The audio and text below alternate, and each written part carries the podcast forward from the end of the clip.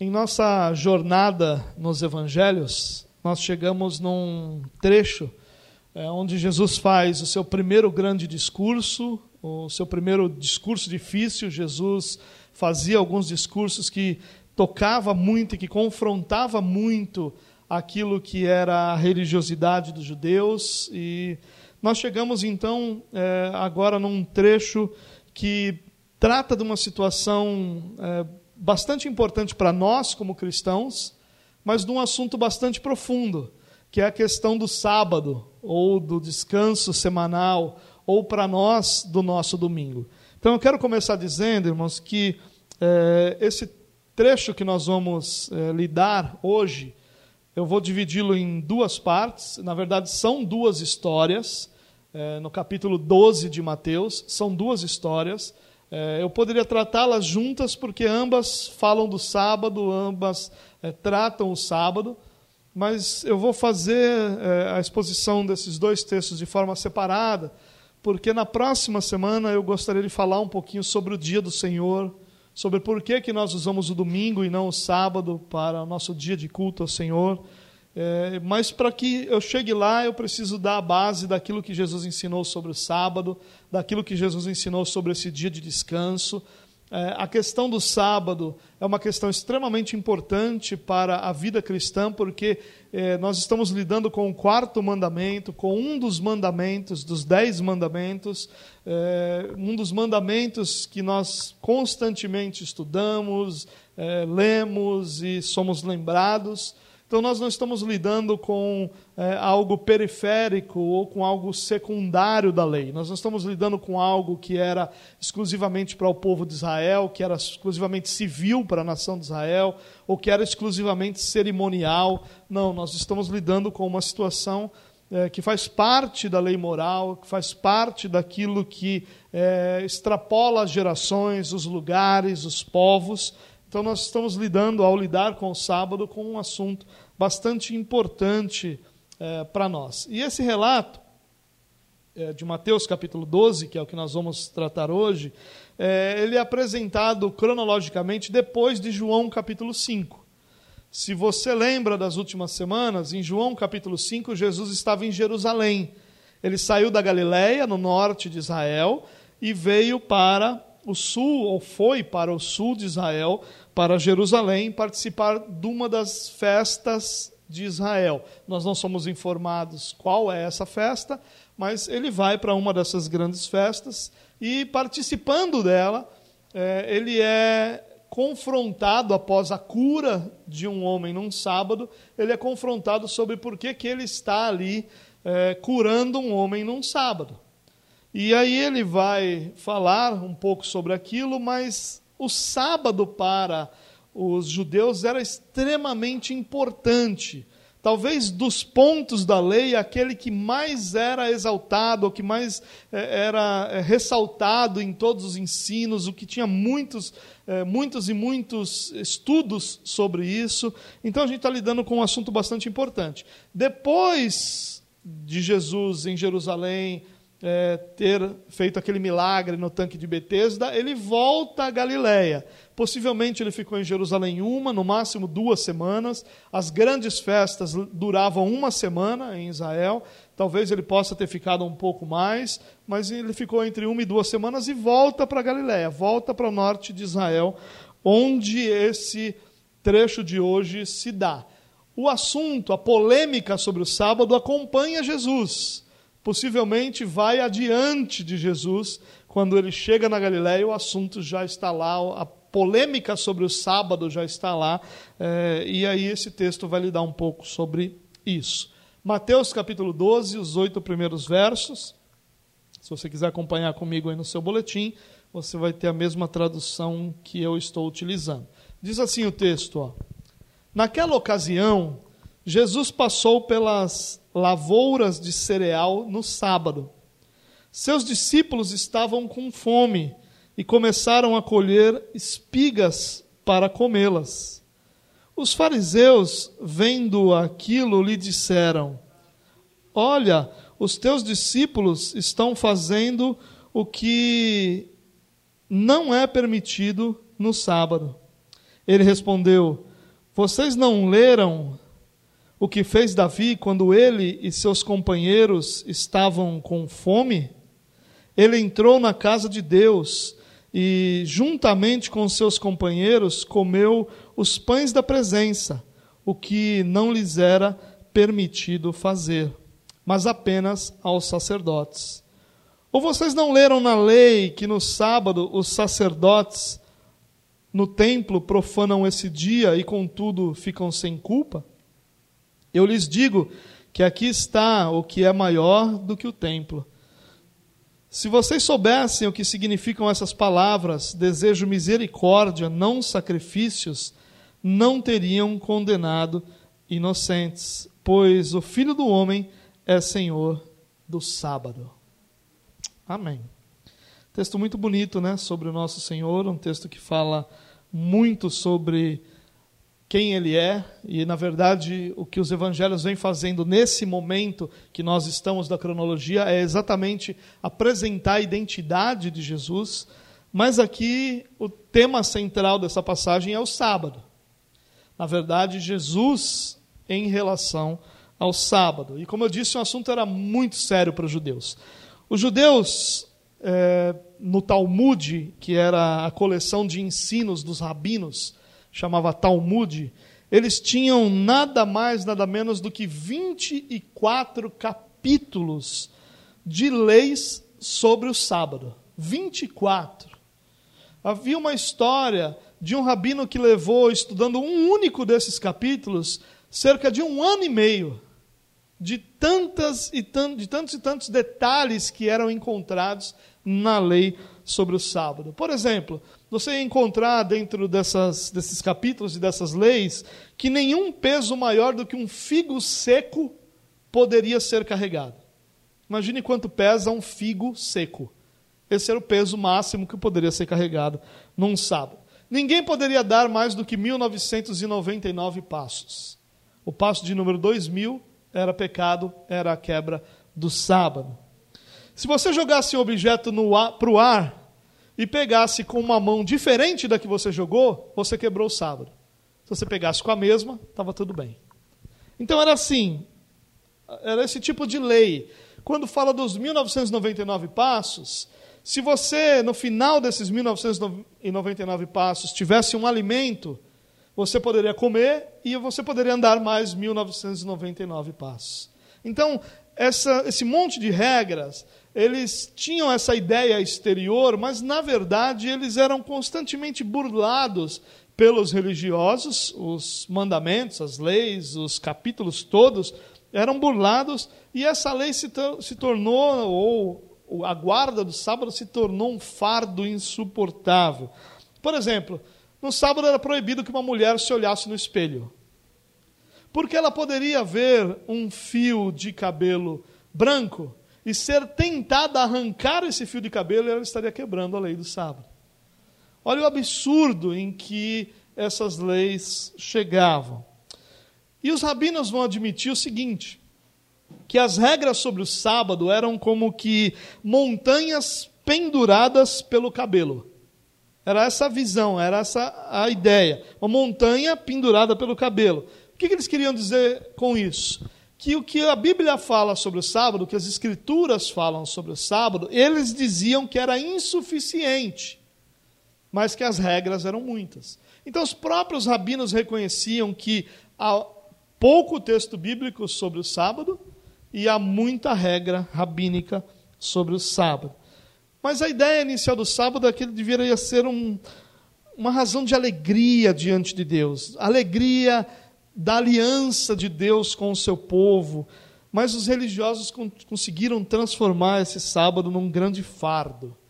É interessante que Mateus apresenta essa passagem logo depois daquela passagem onde Jesus faz o convite: Venham a mim todos os que estão cansados e oprimidos, e eu vos darei descanso. Logo depois dessa passagem, Mateus apresenta. Essas duas passagens não estão em ordem cronológica mas Mateus coloca as duas juntas exatamente para mostrar que nada mais é, pesado do que a guarda do sábado é, poderia ser apresentado depois de Jesus fazer um convite para que o fardo fosse deixado com Jesus, onde ele diz que seu jugo é leve.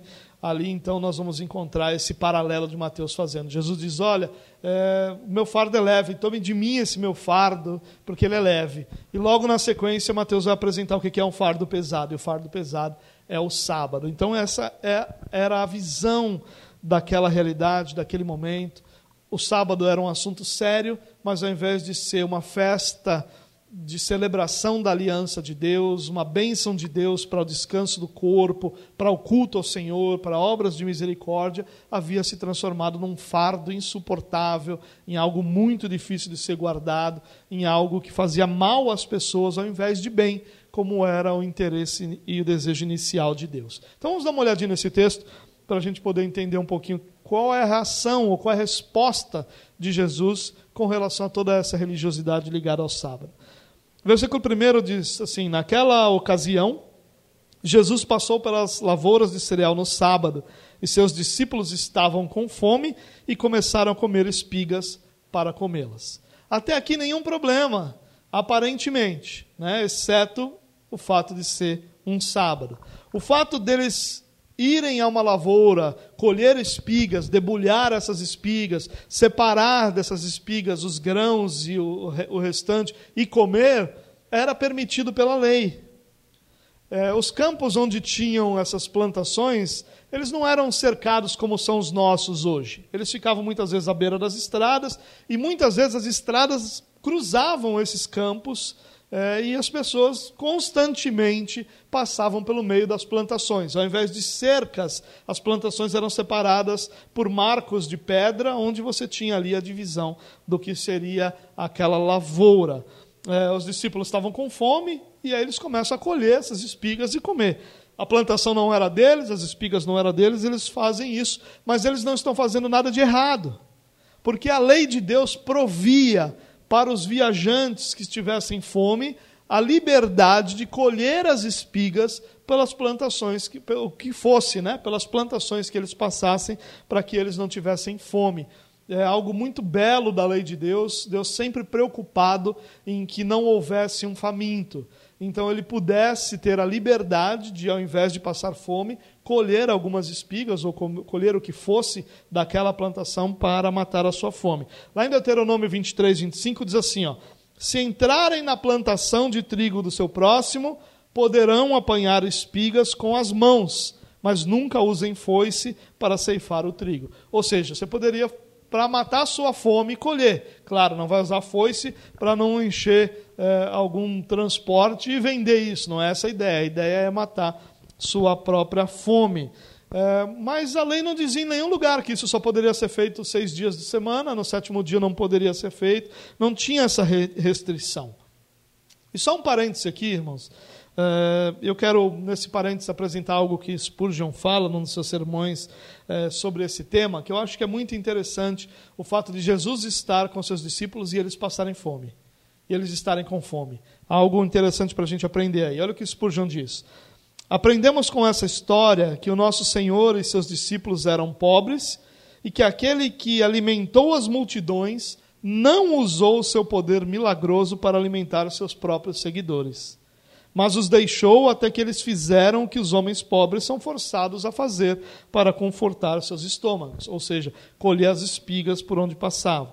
Nosso Senhor não suborna ninguém para que o siga aqueles homens podiam ser seus apóstolos e ainda assim estar com fome num sábado. É algo interessante para a gente pensar essa questão de como os discípulos estavam com fome num sábado. Olha o versículo 2: Os fariseus, vendo aquilo, lhe disseram: Olha, os teus discípulos estão fazendo o que não é permitido no sábado. Jesus e seus discípulos estavam sendo vigiados de perto pelos fariseus.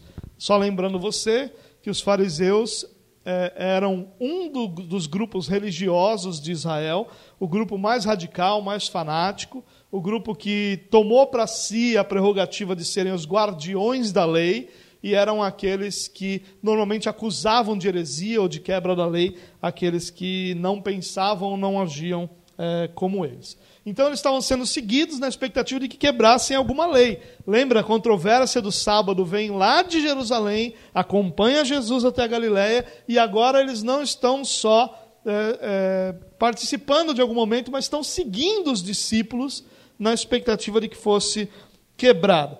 E aqui a gente percebe que a oposição a Jesus vai crescendo. No começo, quando Jesus faz alguma coisa, os fariseus questionavam entre eles: quem é esse homem que está fazendo isso? Que ele está falando isso? Por que, ele está fazendo esse tipo de coisa? Num segundo momento, nós vamos é, encontrar esses religiosos. É, não, primeiro eles vão pensar, só pensam. Depois eles vão questionar entre eles. Depois eles vão questionar os discípulos. E aqui eles já chegam num ponto, eles questionam o próprio Jesus.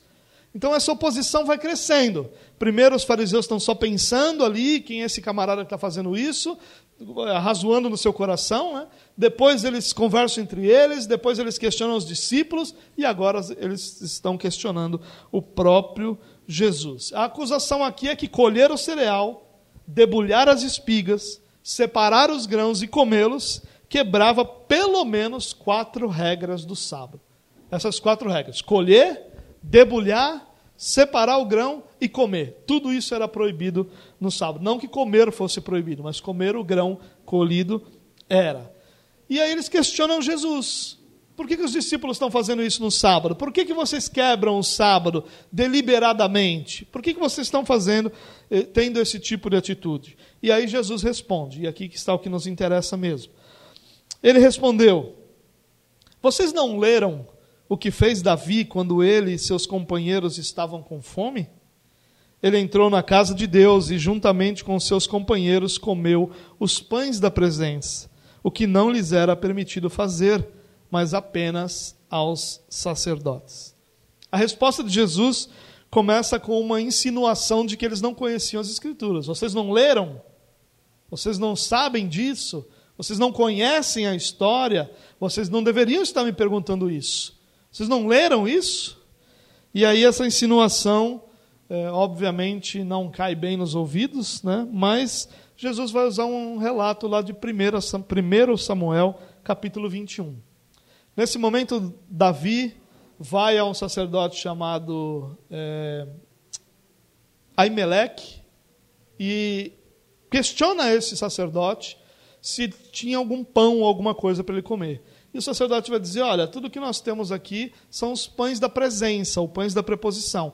Eram os pães que eram separados para o tabernáculo, e todo sábado esses pães eram trocados. Eles eram colocados no sábado quentes, fresquinhos, passavam a semana inteira no tabernáculo, e no próximo sábado eles eram trocados, e os pães retirados eram comidos e poderiam ser comidos apenas pelos sacerdotes. E aí Davi e os seus homens então comem esse pão. Ele vai lá, é, Davi com esse sacerdote pegam os pães, que obviamente essa passagem acontece num sábado. Os pães haviam sido trocados e estavam lá diante do sacerdote para se alimentar. E aí ele alimenta Davi e os seus homens com esses pães. Isso deveria ser uma quebra da lei, porque só os sacerdotes poderiam se alimentar daqueles pães.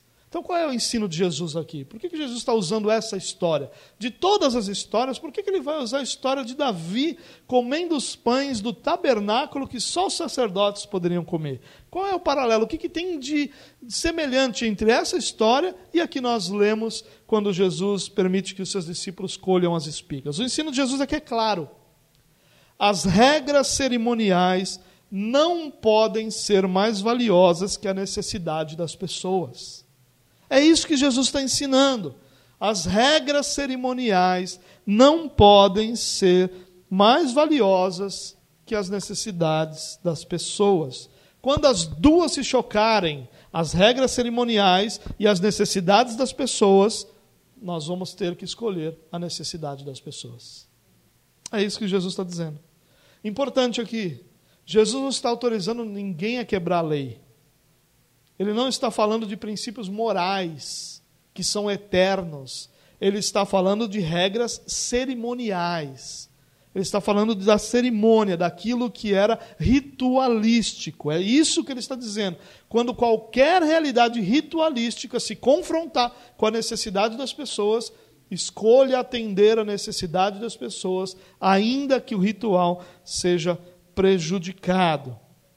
Só para deixar isso claro, Porque talvez a pergunta seja: mas o que isso tem a ver com o sábado? Sábado era um ritual é, ou era algo cerimonial? Era uma lei, fazia, faz parte dos Dez Mandamentos. O que isso tem a ver com o sábado? Só para deixar claro é, isso aí.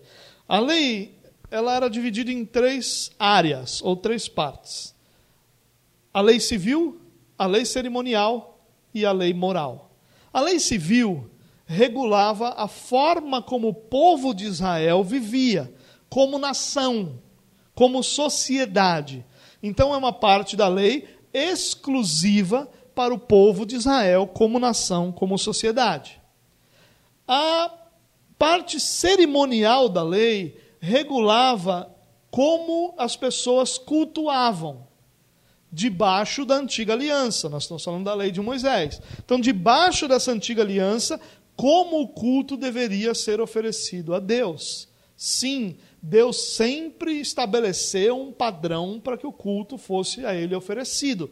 O culto nunca foi uma ideia da cabeça das pessoas e tem um formato porque alguém imaginou que aquele formato seria ideal. Deus sempre estabeleceu o formato que o culto deveria ter. Pelo menos a parte essencial desse culto sempre foi muito claro. E na antiga aliança, muito mais claro ainda. Roupas, dias eh, e todas as formas eram claramente muito eh, estabelecidas. Essa lei cerimonial é aquela parte da lei é, que é, toda a lei é cumprida em Cristo Jesus, é óbvio, né? Mas essa parte da lei cerimonial é aquela parte em que, na nova aliança, grande parte desses cerimoniais são abolidos, porque se cumprem plenamente em Cristo, e algumas dessas partes, aquelas que são simbólicas, vão ganhar nova forma na nova aliança. Um bom exemplo disso para nós é a questão da circuncisão. A circuncisão era é, algo cerimonial simbólico, e a simbologia da circuncisão, que era fazer parte da aliança, é na nova aliança estabelecido como aquilo que nós conhecemos por batismo. Né? Então, o batismo é, na verdade, a, a, o ponto da nova aliança ligado àquilo que era a circuncisão. A lei moral ela permanece plena, porque ela sempre tratou de princípios e de valores que são eternos para o povo de Deus. Então, nós não podemos ser tolos em deixar de separar a lei nesses três aspectos, porque senão nós vamos querer guardar hoje aspectos da lei civil ou aspectos da lei cerimonial que foram eliminados por serem cumpridos em Cristo. Mas todos os aspectos da lei moral devem permanecer. Bom, mas o que isso tem a ver com o sábado? O sábado é o único dos dez mandamentos que continha elementos cerimoniais. A guarda, a própria guarda do sábado, é, é um elemento cerimonial. O dia é um elemento cerimonial.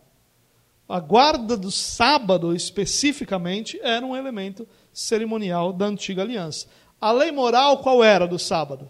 Era o fato de que haveria a necessidade, a obrigatoriedade do seu povo guardar um dia, para que na guarda desse dia o povo então pudesse descansar seu corpo, o povo pudesse então cultuar a Deus e o povo pudesse exercer obras é, de misericórdia. Mas a parte cerimonial é exatamente a questão do sábado. Bom, o que, que Jesus está ensinando aqui? Que esse aspecto cerimonial de guardar plenamente um dia como o sábado, ele pode, não pode se sobrepujar a necessidade das pessoas. Porque a guarda do sábado foi dada, em última análise, para que Deus seja glorificado. E isso nunca vai acontecer se eu deixar a necessidade das pessoas de lado simplesmente para cumprir algum tipo de ritual. Isso é importante da gente pensar, isso é importante da gente entender. O dia deveria ser guardado, mas não deveria ser considerada a quebra da lei usar esse dia para realizar obras de misericórdia, para cuidar das necessidades de alguém que necessita ou que passa por alguma dificuldade. Esse é o ensino de Jesus. O ensino de Jesus é que o aspecto cerimonial da, da guarda do sábado, ele deve ser sobrepujado pela necessidade das pessoas, pelo cuidar da necessidade das pessoas. Então eu não posso deixar de cuidar da necessidade das pessoas para lidar com o aspecto cerimonial da lei. Esse é o grande ensino de Jesus. Em outras palavras, Jesus está dizendo que nenhum ritual é mais importante do que cuidar da necessidade das pessoas.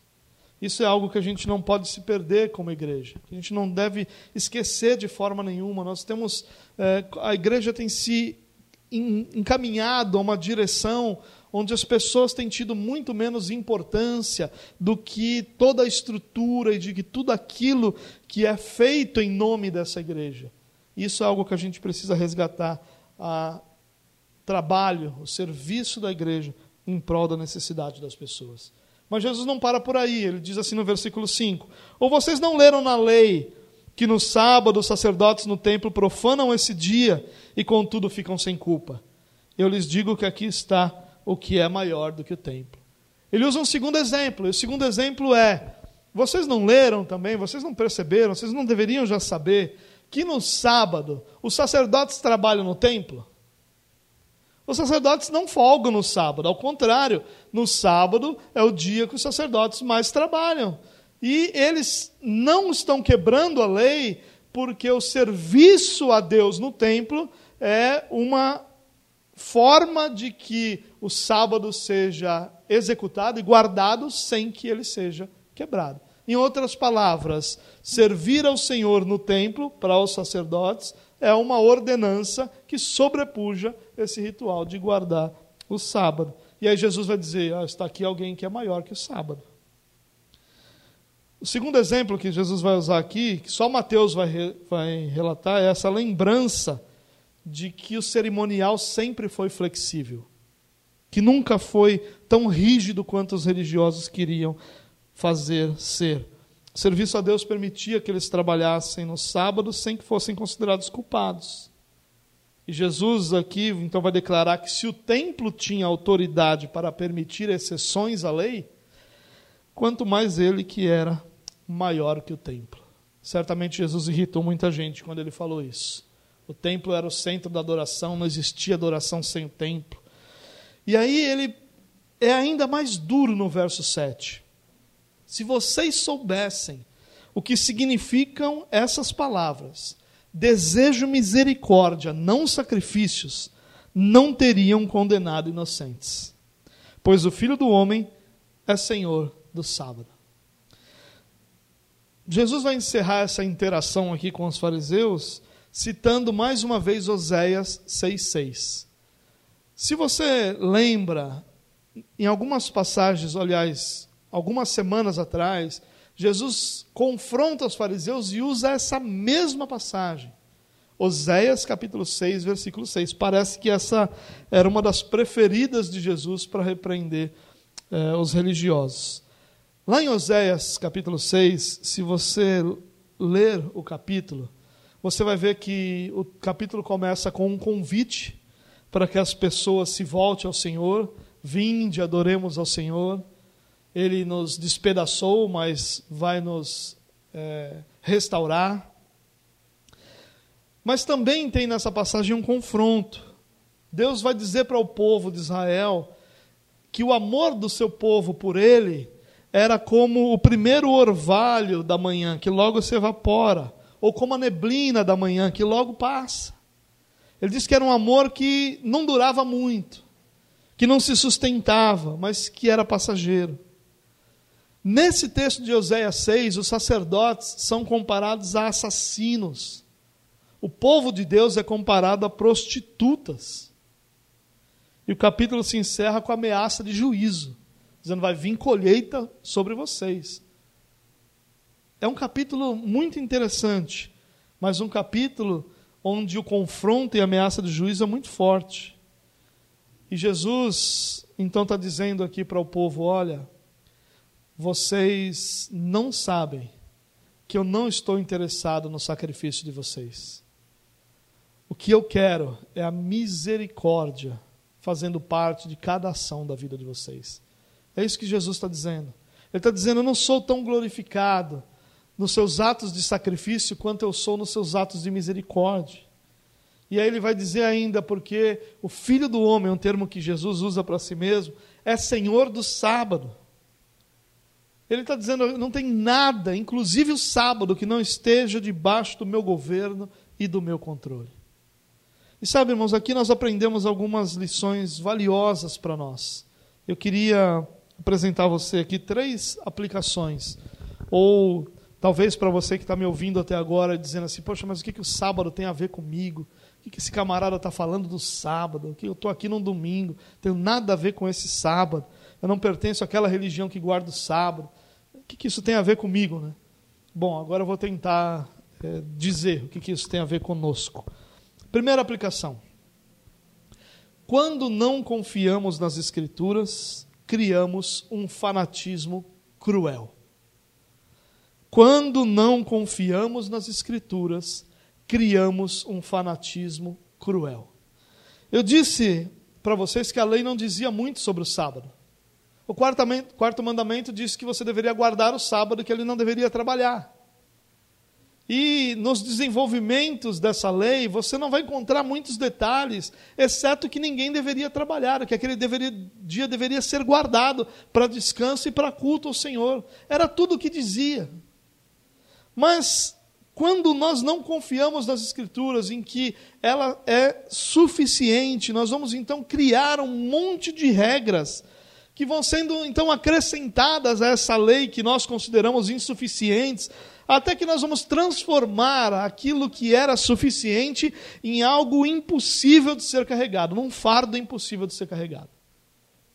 Quando a gente não confia nas Escrituras, nós criamos nossa própria religião, e essa nossa própria religião é um fanatismo cruel para com aqueles que estão ao nosso redor. As escrituras, elas precisam ser suficientes para nós. Uma das nossas declarações sobre as escrituras é que ela é suficiente e que nela nós encontramos tudo, não é parte, mas é tudo que nós precisamos saber para a nossa salvação e para a nossa vida diante de Deus. Tudo. Se, é, se, nós não nos sentimos assim diante das Escrituras, se elas são insuficientes para nós, nós vamos então criar esse fanatismo que vai fazer tão mal para nós quanto para as outras pessoas ao nosso redor. Para nós vai criar hipocrisia, porque nós vamos encontrar uma maneira de burlar. Sobre os outros vai gerar essa crueldade, esse fanatismo, esse fardo impossível de ser carregado. Quando a Bíblia nos instrui sobre algo, nós devemos nos submeter. E onde ela não deixa detalhes claros, nós não devemos criá-los. Senão nós vamos fazer mal ao povo. Que isso fique muito claro para nós, irmãos. Se há, algum ensino claro nas Escrituras, nós devemos nos submeter a esse ensino. Mas se não existem detalhes sobre aquela realidade, não somos nós que devemos criá-los, porque isso é um fanatismo cruel sobre aqueles que estão debaixo do nosso cuidado. As escrituras são suficientes, mesmo quando seus detalhes são poucos ou não são específicos.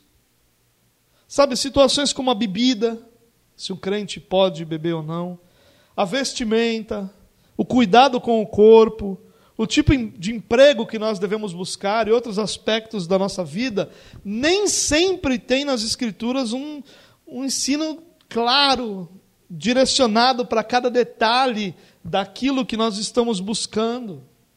Nem sempre.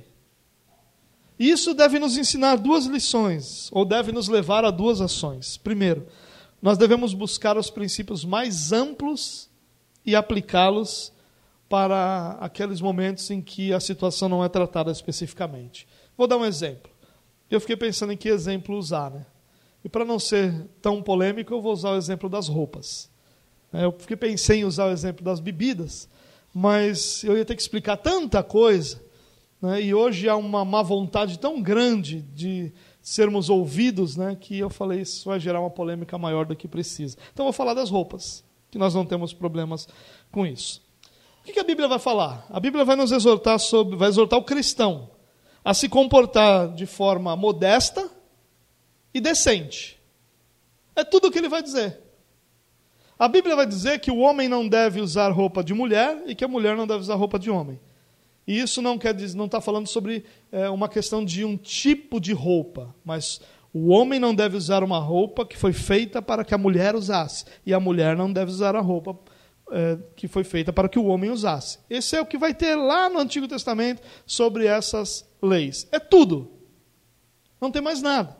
Só tem isso. Então qual é o princípio que nós devemos abraçar? Nós devemos nos vestir com modéstia e com decência. Ponto. Agora, o fato de existir esses princípios não tão detalhados não pode nos dar o direito de dizer que a pessoa deve usar uma roupa A ou B. Não deve nos dar o direito de dizer qual é o comprimento da manga ou da bermuda que a pessoa deve ou não deve utilizar. Porque esses são detalhes que não fazem parte daquilo que as Escrituras ensinam. E nós vivemos criando essas regras.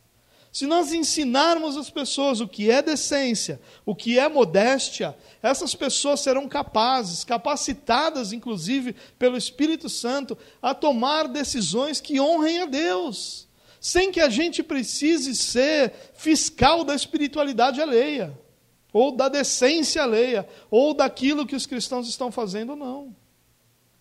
As Escrituras precisam ser suficientes e se elas são suficientes, mas não são detalhadas, a gente vai usar os princípios mais amplos.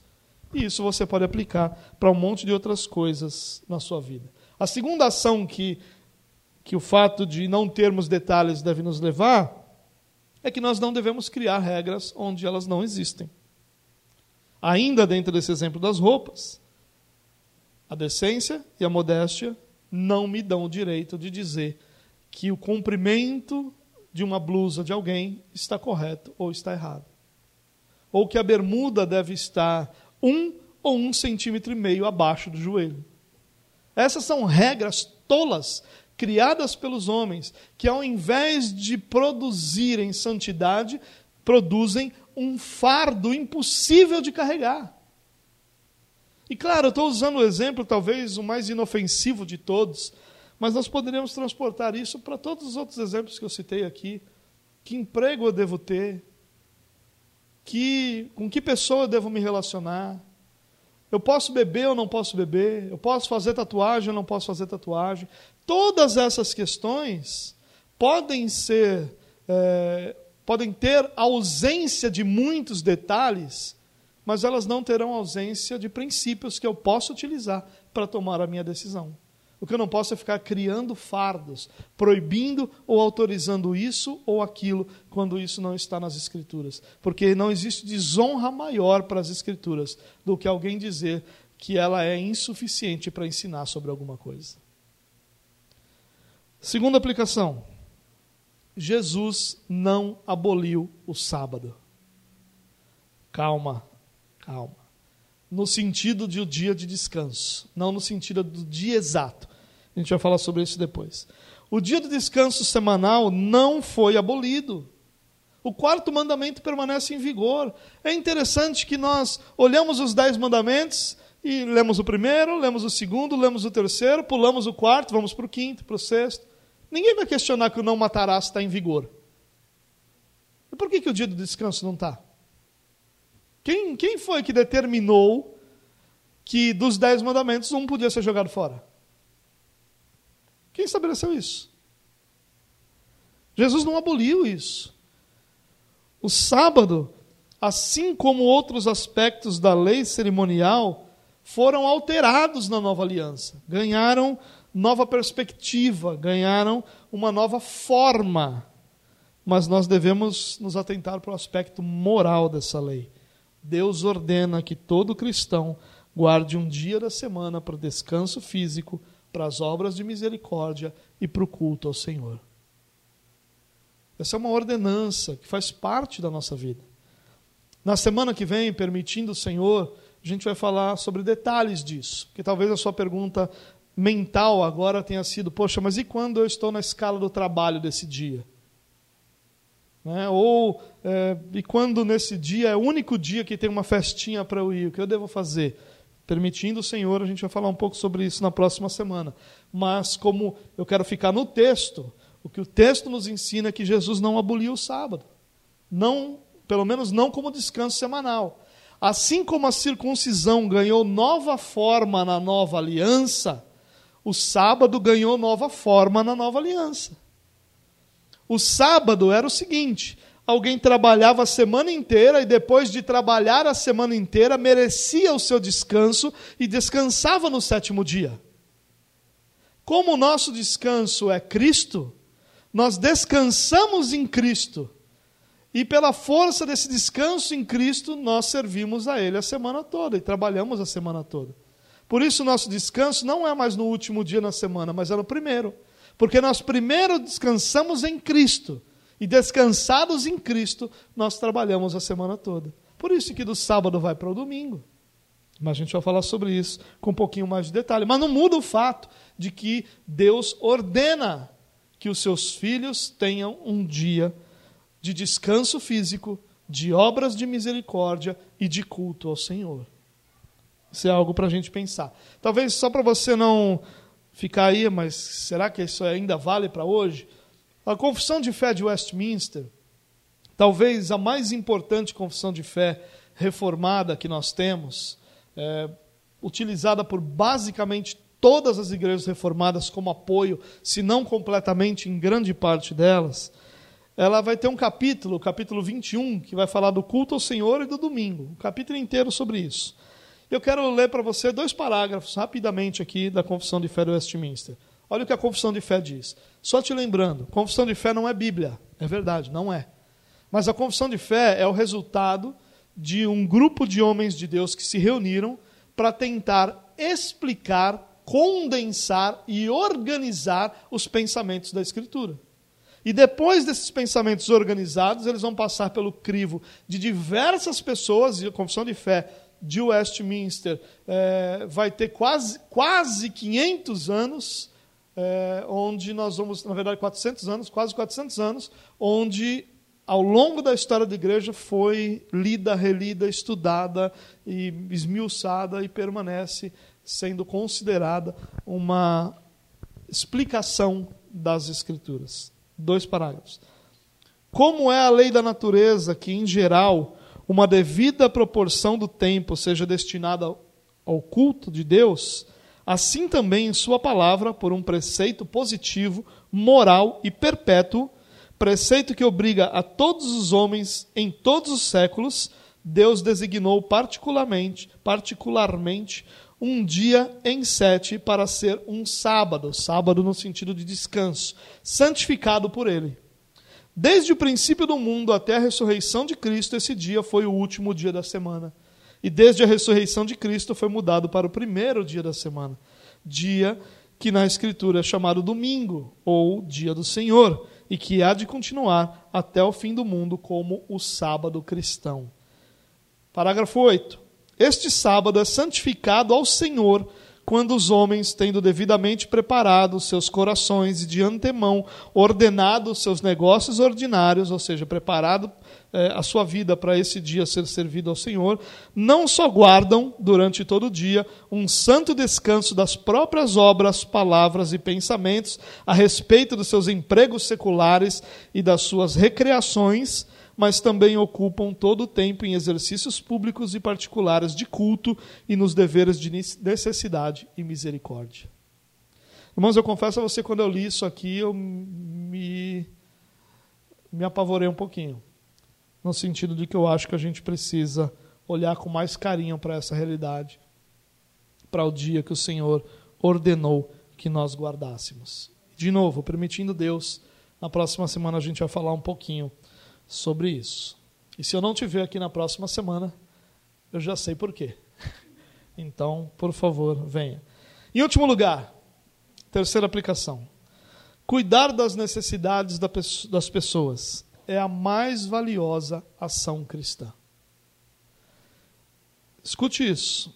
Jesus não invalidou o sábado, como não invalida as suas ordenanças para a igreja mas todas elas devem ser direcionadas para a glória de Deus através do serviço às pessoas. Cuidar das necessidades não tem a ver apenas com alimentar os famintos, é muito além disso. Quando você prega o evangelho para alguém que não é, recebeu o evangelho ainda, você está cuidando das necessidades dela. Porque aquela pessoa, naquele momento, apesar dela não perceber, ela não tem nenhuma necessidade maior do que a necessidade de salvação. Então, cuidar das necessidades das pessoas é a mais valiosa ação cristã. E, infelizmente, nós, como igreja, temos perdido isso. Porque nós temos sido abraçados por uma sociedade individualista que transformou o nosso Deus coletivo, o nosso Pai Nosso, em meu Pai. Que transformou esse Deus que só está no meio daqueles que, de dois ou três que se reúnem em seu nome, transformou isso na igreja sou eu. Não, a igreja não é você. Você não é igreja. Você é justo. Nós só somos igreja quando somos dois ou três reunidos no nome dele. Esse papo de que a igreja somos nós, o nós reunidos, sim. Mas eu, pessoa, não sou igreja. Eu, pessoa, sou justo. A oração do justo pode muito seus efeitos. Mas eu, pessoa, não sou igreja. A igreja é o ajuntamento dos santos. A igreja é quando dois ou três estão reunidos no seu nome, porque ali o Senhor está. Ali o Senhor se manifesta. Deus é um Deus coletivo. Deus não é um Deus de filhos prediletos, de filhos especiais. Deus é um Deus de filhos amados igualmente. Ao contrário da nossa incapacidade de amarmos quem tem mais de um filho, amarmos todos os nossos filhos igualmente, você vai ter sempre um amor igual, mas você não vai ter uma manifestação desse amor igual. Nós temos um Deus que se manifesta, manifesta o seu amor igualmente diante de todos os seus filhos. Deus é um Deus de é um pai nosso. Não é seu pai sozinho. Ele é pai nosso. E nós somos abraçados por essa grande mentira de Satanás de que a igreja sou eu. E nós somos enganados e perdemos a nossa coletividade. E quando nós perdemos a nossa coletividade, nós perdemos a mais bela realidade da igreja, que é se preocupar com as necessidades de quem está do seu lado quer se preocupar com as necessidades dos nossos irmãos. E quando nós lemos lá no livro de Atos que ninguém passava necessidade nenhuma porque eles tinham tudo em comum, nós dizemos, ah, isso foi uma coisa para aquela época. Isso foi algo que aconteceu lá. Uma vez eu ouvi um pastor dizer, ó, e eles estavam tão errados em fazer isso que depois eles ficaram até pobres. Paulo precisou fazer uma oferta para eles. Está tudo errado, eles dividirem o que eles tinham. Mas é essa coletividade que nos identifica como filhos de Deus como igreja. É o oposto disso, essa individualidade, onde cada um de nós vai à igreja para buscar a nossa bênção, para que Deus fale conosco individualmente, para que aquilo que eu estou buscando se concretize, é que nos tirou essa beleza, essa alegria, essa capacidade espiritual de cuidarmos das necessidades uns dos outros. De nada vale uma devoção a Deus desconectada do serviço às pessoas. Por quê? Porque essa devoção vai se tornar em uma vida repleta de atos exteriores e desprovida de misericórdia, desprovida da misericórdia que Deus deseja.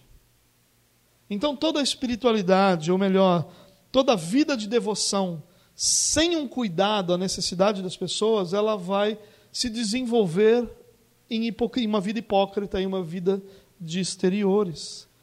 Quando Deus diz que deseja misericórdia e não sacrifício, Ele está dizendo que Ele não precisa de nada que nós fizermos para Ele, mas que as pessoas sim.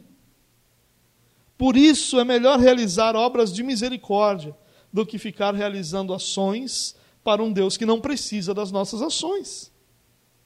Vou dar um exemplo. É muito melhor a gente se preocupar com a necessidade de alguém que não tem transporte para vir à igreja do que com a belíssima e elegante roupa que a gente quer usar para honrar Deus. Você percebe a diferença? Às vezes o que eu quero fazer, eu vou colocar minha melhor roupa para honrar a Deus. E não há nada errado nisso. Mas há algo muito errado se a minha única forma de honrar a Deus é isso. Porque eu honraria muito mais a Deus se eu estivesse preocupado com alguém que tem dificuldade de chegar na igreja do que com a roupa que eu vou colocar para me apresentar diante dele. Porque ele não precisa que eu vista a minha melhor roupa para que ele seja cultuado. Mas as pessoas precisam de obras de misericórdia uns dos outros. E é isso que nós precisamos entender de tudo que Jesus está ensinando para os sábados, ele tá, do sábado aqui, ele está dizendo para os fariseus: vocês perderam a capacidade de ter misericórdia das pessoas que precisam de ajuda. Vocês estão tão preocupados em com as suas 39 leis sobre o sábado, com seus 24 capítulos de leis sobre os sábados. Vocês estão tão preocupados em estudar um desses capítulos por mais de um ano que vocês esqueceram que no sábado pessoas estão com fome, pessoas estão sofrendo, pessoas estão em necessidade e vocês não estão nem aí. É o que Jesus está dizendo para os fariseus.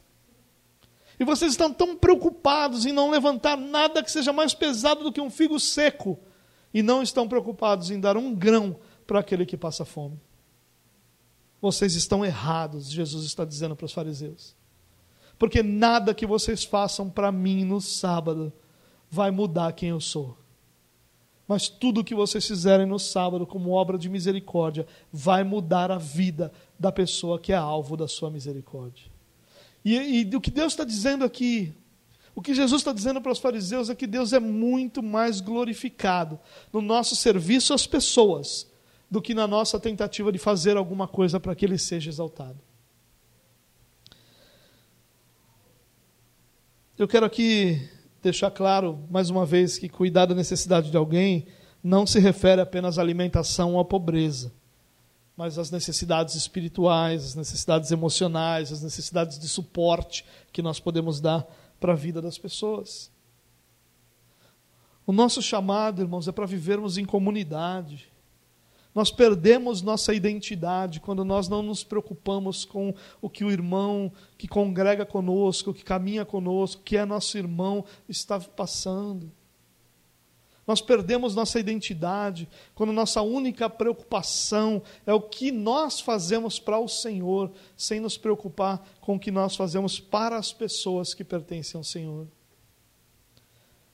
Eu quero encerrar dizendo uma algo que eu quero retomar na próxima semana. O nosso descanso, irmãos, é Jesus Cristo. Ele é o nosso sábado pleno e completo. Se nós não descansarmos nele, nós podemos ter 30 dias de férias dormindo e nós voltaremos ao trabalho cansados. Mas quando nossa alma descansa no Senhor, nós somos capacitados a encarar toda a luta da semana confiantes de que esse Senhor que nos dá descanso nos dará também força e capacidade para vencer nossas batalhas. Nosso descanso é o Senhor, e o Senhor nos ordena que nós descansemos nele. O Senhor nos ordena, nos ordena que nossa agenda e que nossa vida seja organizada de forma que nós façamos do dia do Senhor um dia de descanso nele, também para o nosso corpo, também de obras de misericórdia, também de culto ao Senhor, mas um dia de descanso no Senhor. Cristo é o nosso descanso. Só há descanso nele. Só em Cristo há descanso para a nossa alma. Só em Cristo há descanso para as nossas lutas, fragilidades e pecados. Só em Cristo. E é esse descanso que nós recebemos dele. O descanso não daqueles que guardam um dia sem se mexer, porque tem medo de quebrar os mandamentos desse dia, mas guardamos um dia que é do Senhor, onde nossa alma descansa e encontra descanso naquele que nos resgatou, que nos comprou e que nos fez dele. Que Deus nos dê graça para que nós possamos fazer do dia do Senhor um dia para a glória dele, um dia para obras de misericórdia e um dia para que o nosso corpo seja descansado, mas acima de tudo a nossa alma encontre descanso no Senhor.